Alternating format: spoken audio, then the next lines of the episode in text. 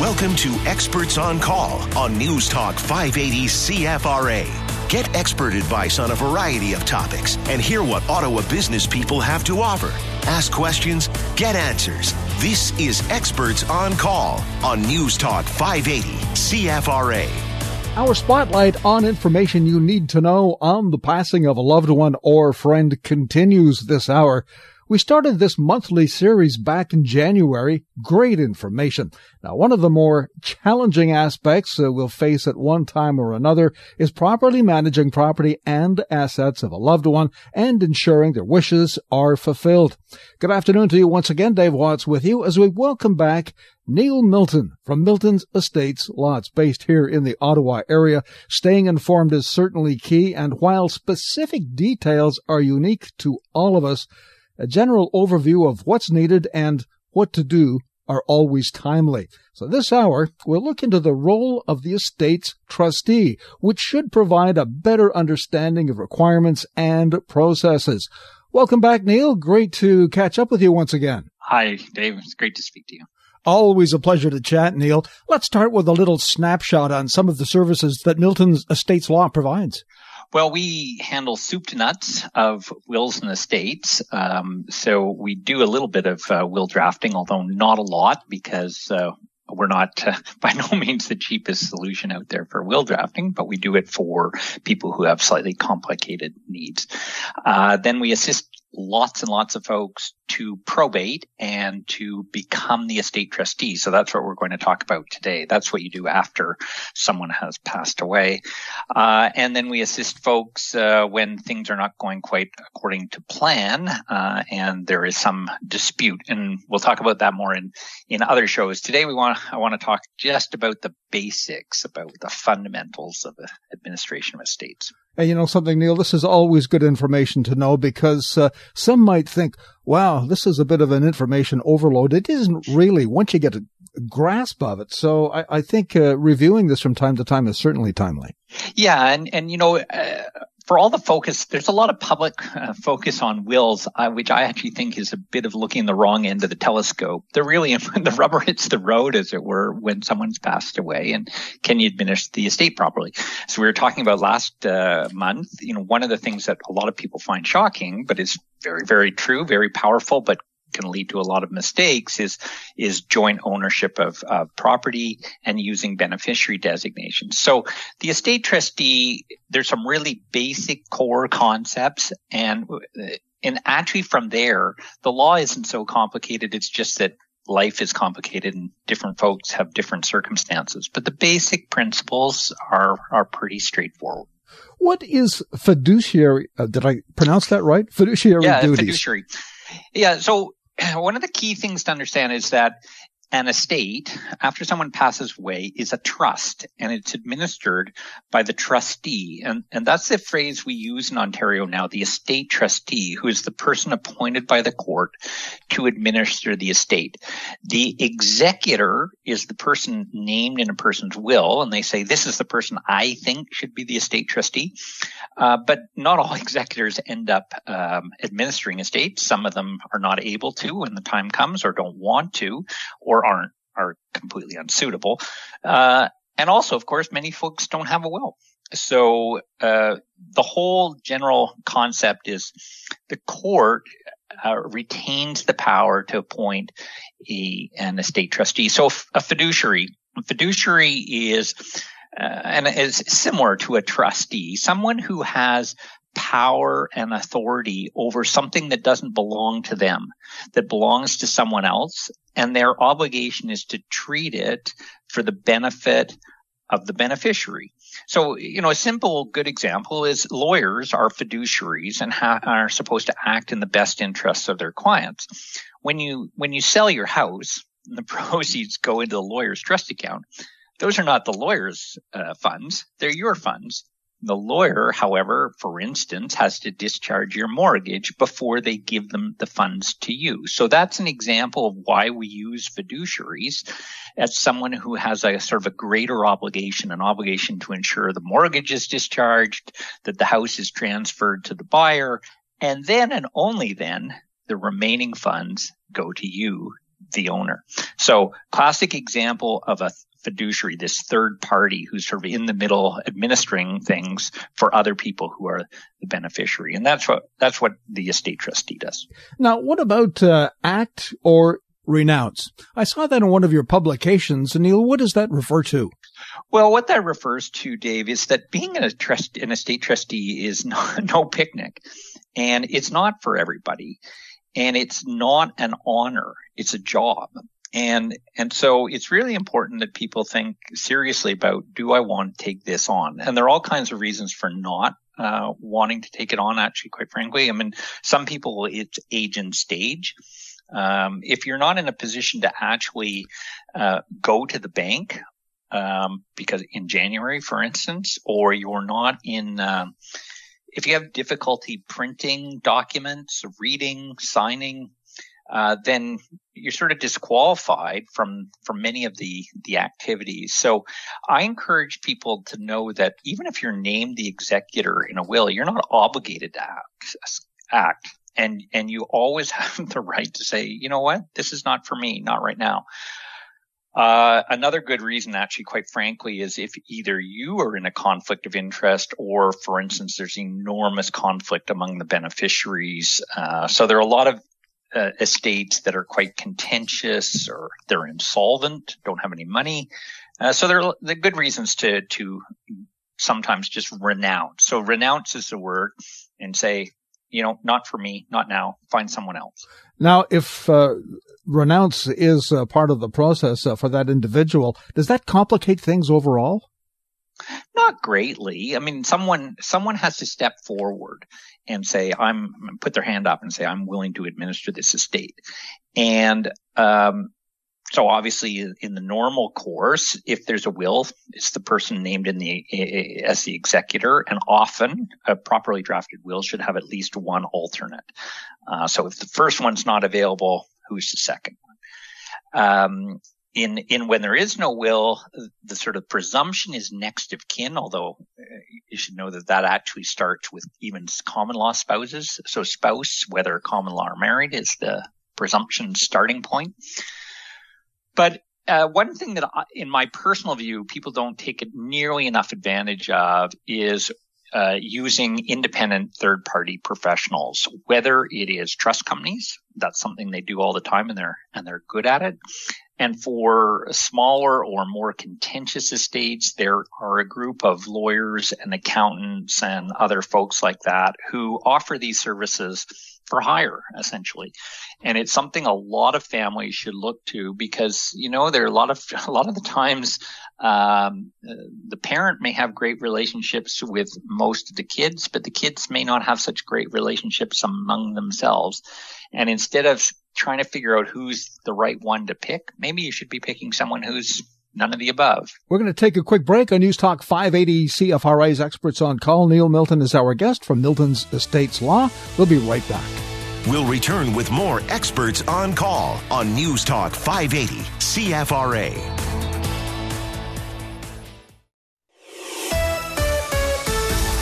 Now back to Experts on Call on News Talk 580 CFRA.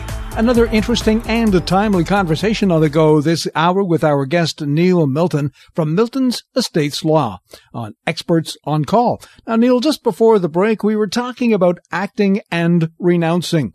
Let's get some more insight into acting. Yeah. So when you act as the estate trustee, uh, your job is to do whatever's necessary to complete the administration of the estate. And, and that essentially means winding up the affairs of the deceased and and then paying if there's anything left at the end of all that uh, to what we call the, the beneficiaries and especially the residual beneficiaries of the estate. So, you know, in really general terms, uh, the trustee uh, hops in. They have authority and discretion to run the funeral uh, and burial. They collect all the assets. They find and pay all the debts. And then they distribute the estate however is required in accordance with the will, and if there is no will, in accordance with the law. They don't get to choose or make choices about, hey, I didn't like the way the will was written. They can't rewrite the will, uh, but they've got to follow it. And if they do all that and they do it well, they're entitled to a reasonable compensation for doing a reasonable job. And it is a job. Oh, well, that's uh, very good to know. Now, after death of a loved one, of course, uh, there are a number of steps along the way over the course of a number of months. Let's touch on some of those uh, time frames as they might apply. I'm, I'm, thinking perhaps right off the bat, seven to ten days uh, from death. Uh, what happens at that point? Yeah, so you know things move pretty quickly when someone has just passed away, usually, and hopefully the executor knows that they're the executor and has the will. Uh, it's really, really unfortunate, or knows where to get the will. It's really unfortunate when people don't tell their loved ones who the executor is and where the original will is, or even where and where a copy is personally, I happen to believe that uh, sunlight is the best disinfectant, and you're best having shared it in advance, ideally with uh, most of the family, so they know what it said. So right after uh, the the estate trustee, if no one else uh, does it, is responsible for handling the, the funeral and burial. Uh, if someone else does it, they have to pay for it. Um, normally, if you have a funeral, uh, the, the, or the funeral uh, director will give you um, death certificates, and and that's quite difficult, different from applying to the province for a formal death certificate, which takes months to get, mm. and is a real drag because you need these original these death certificates to run around and do a bunch of you know useful things. If the if the original will's at the lawyer's office, they're going to want to see a death certificate before they give it to you, uh, even if you're the trustee named in it. Often, um, often people take them to the bank. Um, take them uh, and then uh, if you start down the road towards the longer term process of um, uh, probating, you're going to need it. But so the first order of business is to deal with those real urgent things, the urgent things including funeral, burial, and also depending on the living arrangements, the person ensuring that you know their assets aren't stolen, that their house isn't broken into, that that things aren't stolen. Uh, that that varies very greatly, depending obviously on the circumstance of the deceased. If they were in a old age home, it's very different from if they were living by themselves, which is very different from if they were living with a, a spouse or a loved one. Uh, Neil, I want to ask you, just want to jump back to death certificates for a sec. Um, are photocopies of death certificates uh, acceptable or do they all have to be originals? Well, uh, they don't have to all be, be originals. It depends on the circumstances. Fortunately, most funeral home directors will give you a stack, uh, six or ten originals. Okay. Uh, but a notarized true copy is is as good as an original. Uh, especially nowadays, often you know scan it, send it to the bank. Uh, that may be may be all they ask for. They may ask you to follow up with an original. Um, the same is true when dealing with CRA, a notarized true copy. So often, what you want to do is you need one, and you need to hang on to that one and not let go of that yeah. that one. And then if you have more, you can, if you don't have more, you can get more made, you know, is the bottom line. Oh. All right. So, um, we've gone beyond the first couple of weeks. Uh, then in the 20 to 60 day period, uh, there are certainly more requirements on the go. Let's talk about that. Yeah, so it really depends, uh, and which ones of these have to be dealt with depend on the circumstance of the deceased. So the bulk uh, of situations that you encounter are are either a younger person who has a spouse and who's managing everything and steps in, or an older person whose children uh, um, manage everything. Uh, obviously, in a couple of first uh, first of the two to pass away, the surviving spouse may may have a bunch to do. But as we talked about before, uh, that may actually be fairly straightforward and may not be super urgent. But what the estate trustee needs to do is is see if there's a will. Uh, find out if it, there is one, where it is, and what it says, uh, and then start trying to act uh, in accordance with what it says. If there isn't a will, similar concepts around acting in the benef- interest of the beneficiaries in accordance with the law. So that means you need to start gathering assets. You need to start finding out what the debts are. You need to start cutting off regular payments, things that might be incurring debt. So for instance, Netflix subscriptions and actually, there are a lot of really potentially complicated things to do with Facebook uh, accounts and things like that. But you know, and then slowly start thinking of, do I need to probate? Okay, if I do, uh, am I going to hire a lawyer? Who am who am I going to hire to help me? Um, what about and then taxes? You need to think about taxes. So, am I going to use the uh, an accountant that the deceased worked with, or am I going to find a new one? Do I have one of my own? But you know, you're going to need to determine what the tax liabilities are and you're going to need to pay them. So unless you're really good at doing your own taxes, I would strongly encourage you to find someone who knows what they're doing. Exactly. Another, another benefit of getting the right person to do the job that's needed, like get a professional accountant, for example. Yeah, absolutely. You know, it's, it's not a, um, it, a lot of people can be penny wise and pound foolish in this context, and the opportunities to make big mistakes uh, are are real, especially especially since paying someone's taxes on their death is quite different from paying them uh, every year. So, someone, for instance, who is living off uh, CPP, OAS, and GIS uh, might have had a very modest income.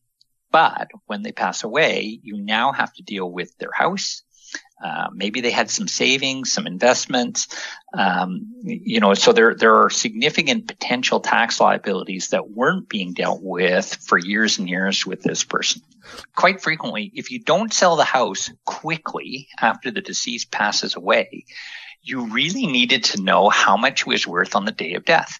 Because for most people, most Canadians, if we live in our house, it's our principal residence capital gains on that house are not uh, taxable until they the day we die. The day we die, it ceases to be our principal residence, and so the estate has to pay taxes on the gains from date of death to date of sale. Mm.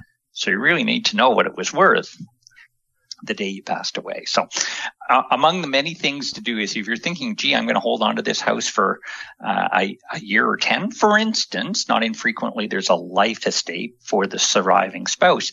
You need to get a, an appraisal done. Once those aspects have been taken care of, what, what about things like guardianship and co-executors? Why or how would a co-executor play into this? Well, co-executors are um, they're not uncommon. It just means that they're two people or more who have to agree on everything. And, uh, you know, it's not uncommon for, for a parent to say, you know what, I'll make my three or four kids even co-executors because I don't want to pick favorites, uh, which is a fine sentiment. The flip side, I can tell you, is it's really cumbersome.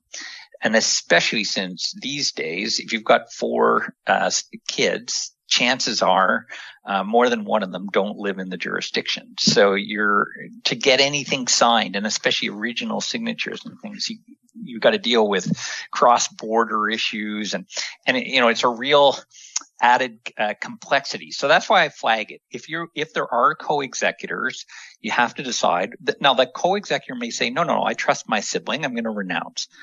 Um, in which case, just one, for instance, goes forward. But alternatively, if two or more people are going forward together, they need to figure out if they're on the same page and if they can work together. If they can't work together, that's a really good time to stick up your hand and say, you know what? There should be a third party doing this. Neither, neither of us should do this. So, um, yeah, co-executors are just an added uh, challenge. Guardianship. So one of the the interesting things about guardianship, and there's a great decision out of the Ontario court earlier this month, uh, last month, in which judge quite rightly said, children are not chattels, meaning you don't own children. So you can express a desire for who should be the guardian, but in your will. And that normally that governs for 90 days. But beyond that, it's not binding and it's not binding on the court and it's not binding on the kids.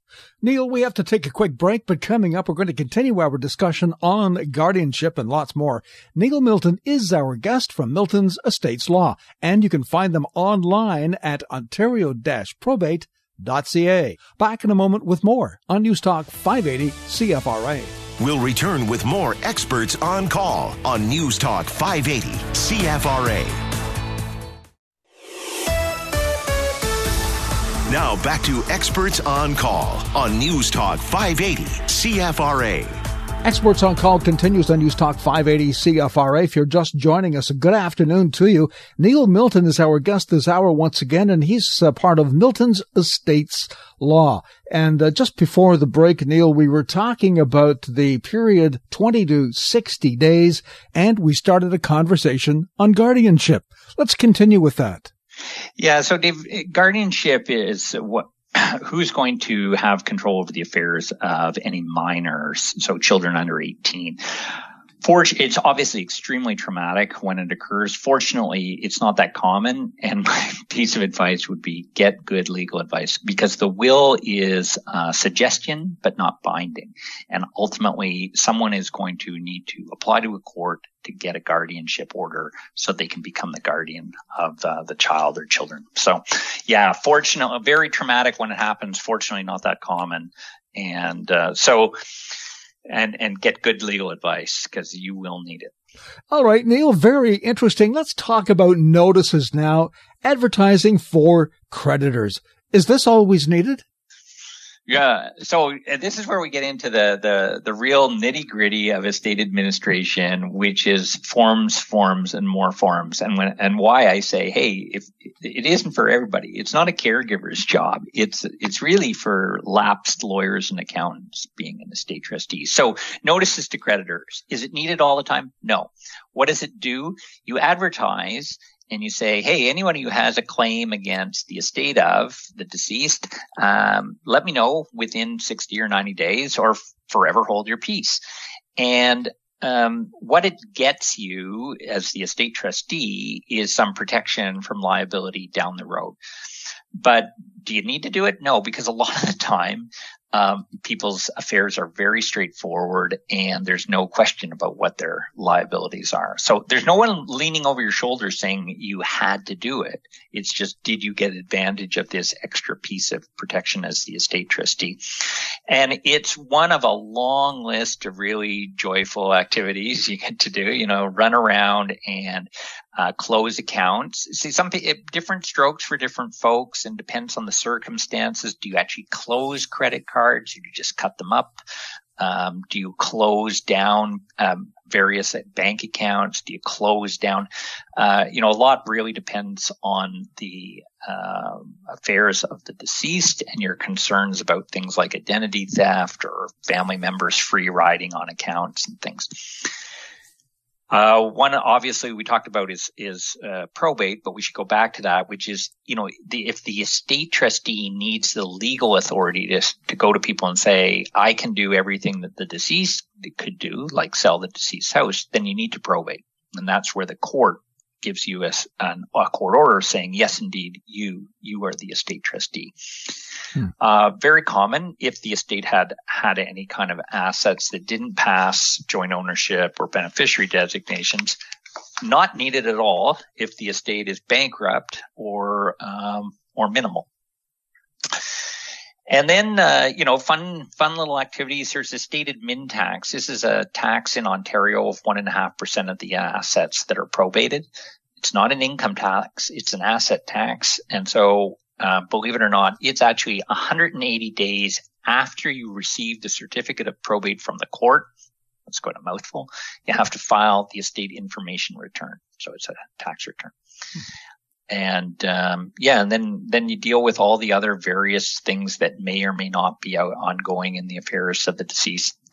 Most deceased, you know, you, you, you stop, stop their accounts and you stop paying things and you shut things down, but it can, it can always get, uh, can be more difficult with certain people. Some people are the defendant in lawsuits. Some people are the plaintiff in lawsuits.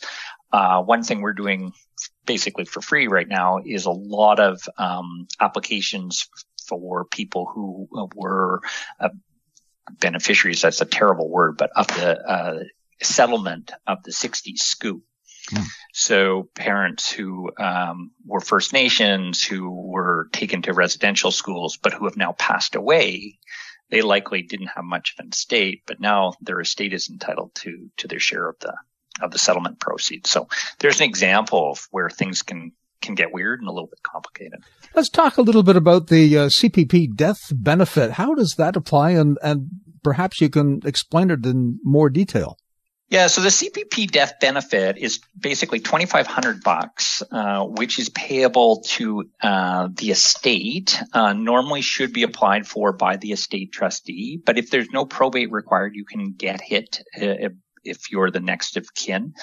Uh, and, and it's really actually extremely helpful in those kind of estates, in the states that have no money and no assets. It gives you a minimal amount of money to do things like pay for, uh, cremation, for instance, and, and, uh, yeah, service. Uh, so you're not going to get a very opulent funeral for $2,500, but you will uh, get a tiny little bit of money from CPP. And many funeral homes will assist the estate trustee or the executor to actually file the form. So it's filed right away, but it is money that does belong to the estate. And if the estate is probated, it should go into the estate and be administered as part of the estate. So uh, the form is fairly simple to to fill in and apply for, but like any any form and certainly any government form, it can it can trip people up. So I wonder if an accountant is uh, a good plan to have uh, um, at your beck and call at the same time.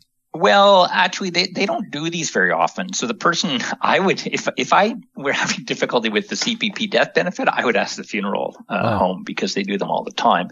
But certainly with other things, it is really helpful to have an accountant that you can uh, work with. Not because it's uh, you're going to need them a lot, but they need uh, a couple of key things. And it's important to remember that that you have to file a tax return for the deceased, and that's up to the date of death. And one of the key concepts in Canadian Canadian tax is deemed disposition. So everything you owned is disposed of on the day of your death by deeming. And then subsequent to that, the estate, which you as the estate trustee are running, then needs to pay, uh, file tax returns and, and pay the taxes. And taxes are some income taxes can be can be enormous uh, because of things like big RRIFs and, and RRSPs and they can, and as a result, they scare a lot of trustees, quite rightly, to, because the trustee is on the hook personally for ensuring that they're paid. So that it's it's one of the key things that keeps uh, both ensures that trustees need to stay honest about, but it keeps them up at night is making sure they properly declared and paid all the taxes. How does one know, uh, Neil, if probate is needed or required? The main uh, way to tell is, is there an asset that I can't transfer? I, the estate trustee, cannot transfer without having a, some proof that I have the authority to deal with it. So it, it's a very functional definition. So if the house was jointly owned by two spouses, then by definition, the first one to pass away goes off title and I'm left with the second one. Didn't need to probate for the first one. But for the second one, almost by definition, it's going to have to be uh, sold. And in order to sell it, I need a certificate. Um, similarly, if, there are big, uh, substantial financial assets, uh, whether in RRIFs and TFSAs or otherwise, that don't pass by beneficiary designation, I'm going to need to probate. So. All right. Uh, Neil, let's talk a little bit about the first 90 days, the first three months after the estate trustee appointment. I guess, uh, that's what, 60 to 120 days after death. A lot of uh, things required here. Yeah. So that, you know, now you're, you're moving into this, um, process of starting to hopefully make some progress on administration and have some sense of what the estate is going to be uh, worth. Uh, two things I want to uh, flag is for folks is one is communication and, and one is dealing with insolvency. So almost two opposite extremes. Communication is really valuable. So the estate trustee is not obligated to get the impression or the views or. It's not a democracy where the beneficiaries vote and the estate trustee runs off and does their bidding. It's the reverse. The estate trustee has the authority and duty to administer the estate in the best interest of the beneficiaries. And you don't have to talk to them, but you should most of the time. So the estate trustee should sort of keep people generally in the loop of how long things are taking. You know, for instance, if someone tells you it's going to take eight months to probate in Toronto, you should tell people that so that they don't expect you to have sold the house within six days You know, so uh, things like that, good communication from the trustee, not all the time, uh, not micromanaging or micro communicating, but is is very useful. So that's the kind of thing that should definitely be going on in this 60 to 120 day period because people start to wonder what's going on. We're going to take a quick break, Neil, and get back with this conversation in just a sec. Very interesting. Neil Milton is our guest, Milton's Estates Law, and you'll find them here in Ottawa. Their website, by the way, is ontario-probate.ca. Experts on call on News Talk 580 CFRA. We'll be right back. We'll return with more experts on call on News Talk 580 CFRA.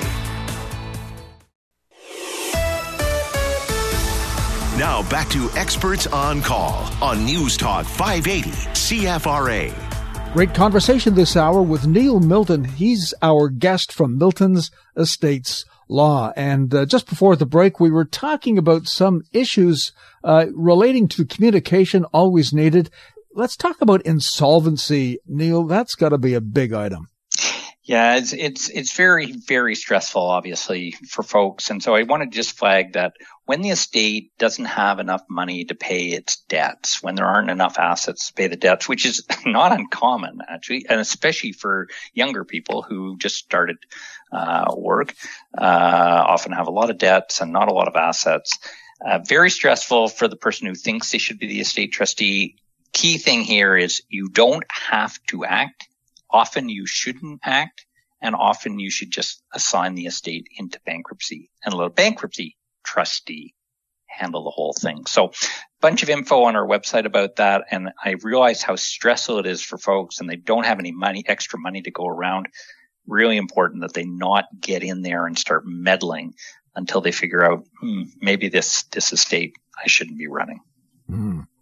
Now, after death, of course, so we've talked about a number of elements required along the way. Okay, now a year has passed, for instance. Uh, we're at the 12 month point. What are some of the things that need to be taken care of at that point? So this is where we start talking about wrapping up the estate. But just to be clear, it starts at about 12 months. So a lot of people, uh, unfortunately think that these things are wrapped up quickly. And sadly nowadays, especially with the delay both with probate and the delay with CRA, getting it done in 12 months is going to be almost impossible if you had to probate and if you have to pay taxes. So the in this 12 to 24 month period the estate trustee it's more more more forms more paperwork. It's finalize the situation with taxes ideally apply for and get a, a clearance certificate. That's a, a, certificate from cra saying you know you've done what you needed to do and you've paid the taxes you needed to pay uh, ideally, the estate trustee has a set of accounts that's basically records of the estate from beginning to end, and, and they're able to share those with the beneficiaries and say, "This is this is how much money you're going to get. Here's where I spent money." Uh, distribute the funds, often uh, getting a release from the. That's really about covering the backside of the estate trustee, but it's useful in saying, "Hey, I have accepted these accounts, and and yes, if you pay me that money, I'm we're all good here. We're square." Uh, and calculating and paying the compensation due to the trustee, which by the way is taxable income and needs to be reported to CRA as well by the estate trustee. One thing I want to flag there is because of these enormous delays, it's really important that people understand that trustees can and often really should make an interim distribution. So for instance, you don't have to distribute the whole estate, but you could easily say, well, there aren't, I've dealt with all the liabilities. There's not going to be something jumping out of the woodwork that costs more than 25 or maybe 50% of the estate. So I can distribute some number, 50% or maybe even more of the estate to the beneficiaries. And I can't tell you how important that is to get, buying goodwill because by month 15 or so, beneficiaries rightly start really chomping at the bit. So an early interim distribution that both uh, gets some funds in the hands of the beneficiaries while properly protecting the estate trustee might be something you need some advice on, but it's, it shouldn't be zero. Uh, most of the time. What about compensation? One of the most contentious issues in estates. and, uh, you know, as a, a, really rough rule of thumb, and there's a lot of detailed, more detailed information on our website about this, but really rough, the, the estate trustee is usually entitled to about 5% of the estate. So it can be quite a bit of money. But as you heard when we just spent an hour talking about this, it's quite a bit of work. Yeah. But it needs to be reasonable and it needs they and it's consi- it needs to be consistent with the kind of work they've done and and they have to have done a good job. If you didn't do a good job, you're not entitled to the full comp. And equally, if it's completely unreasonable, I mean, just selling one house for $5 million is not a $250,000 job. And in fact, often the smaller estates are more difficult uh, to do. But for both parties, it's uh, both the trustee and the beneficiary. It's really important to uh, look at the big picture and not get lost in the weeds of, of little minutiae, $50 here and $50 there. This is a did the trustee do a reasonable job? Are they entitled to reasonable compensation? Yes, no.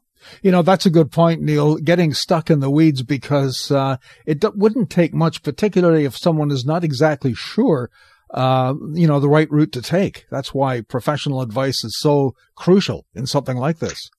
Uh, yeah, professional advice and ideally informed by experience. So you have judgment, you know, some judgment around, okay, these are things that matter and these are things uh, that don't matter. And, and that obviously depends on the family and the, and the estate, but also sometimes it's about, about numbers. You know, when people come to me and say, well, the estate trustee made a mistake here and it's out by $300. I say, well, actually I charge 500 an hour. So are we going to sue them for $300? That seems like a bad idea. Mm-hmm. So, you know, sometimes you just have to, um, yeah, have some context and some, some sense of proportion. But when, when the, the issues are big and they're real, people need to be very attentive and serious about them. There, there's a lot of money changing hands and a lot of opportunity for hurt feelings and lost money. And those are, both of those are important. You know, Neil, on your website, you've got some fantastic information. Uh, let's talk about some of the services that are available to, uh, you know, casual visitors to your website. So the key thing there is it's all available for free. Uh, it doesn't cost me anything for you to educate yourself and you don't have to hire me. Uh, and in fact, I use the complete opposite uh, perspective. Normally, it's really helpful if people, the more people know, the more they know about when they need me and when they don't. And then the only the ones who are ready, willing, and able to hire us give us uh, a shout. So lots of, and as you can tell, many of these issues they come up over and over and over. They they uh, stress out the average estate trustee often dealing with estates that aren't huge and they need to be able to read about uh, what do I need to do? When do I do it? And how much am I entitled to charge or how much am I entitled to pay, pay someone? So all that information to the best of my ability is there on the website, either in the ebooks or the various handouts and pages. So encourage people to actually spend some time looking through them when they have questions. Uh, use the search tool on the website because there is a, a lot of information there. Neil, we are right out of time. Neil Milton, our guest, Milton's Estates Law. Thank you so much for dropping by once again, Neil. My pleasure, Dave, as always. Always great conversation. And you can find Milton's Estates Law in the Ottawa area. As I mentioned, they're over on Fitzgerald Road, but the best way, of course, is via the website, and that's at ontario-probate.ca. Dave Watts here. Have a great day. News is next on News Talk 580 CFRA.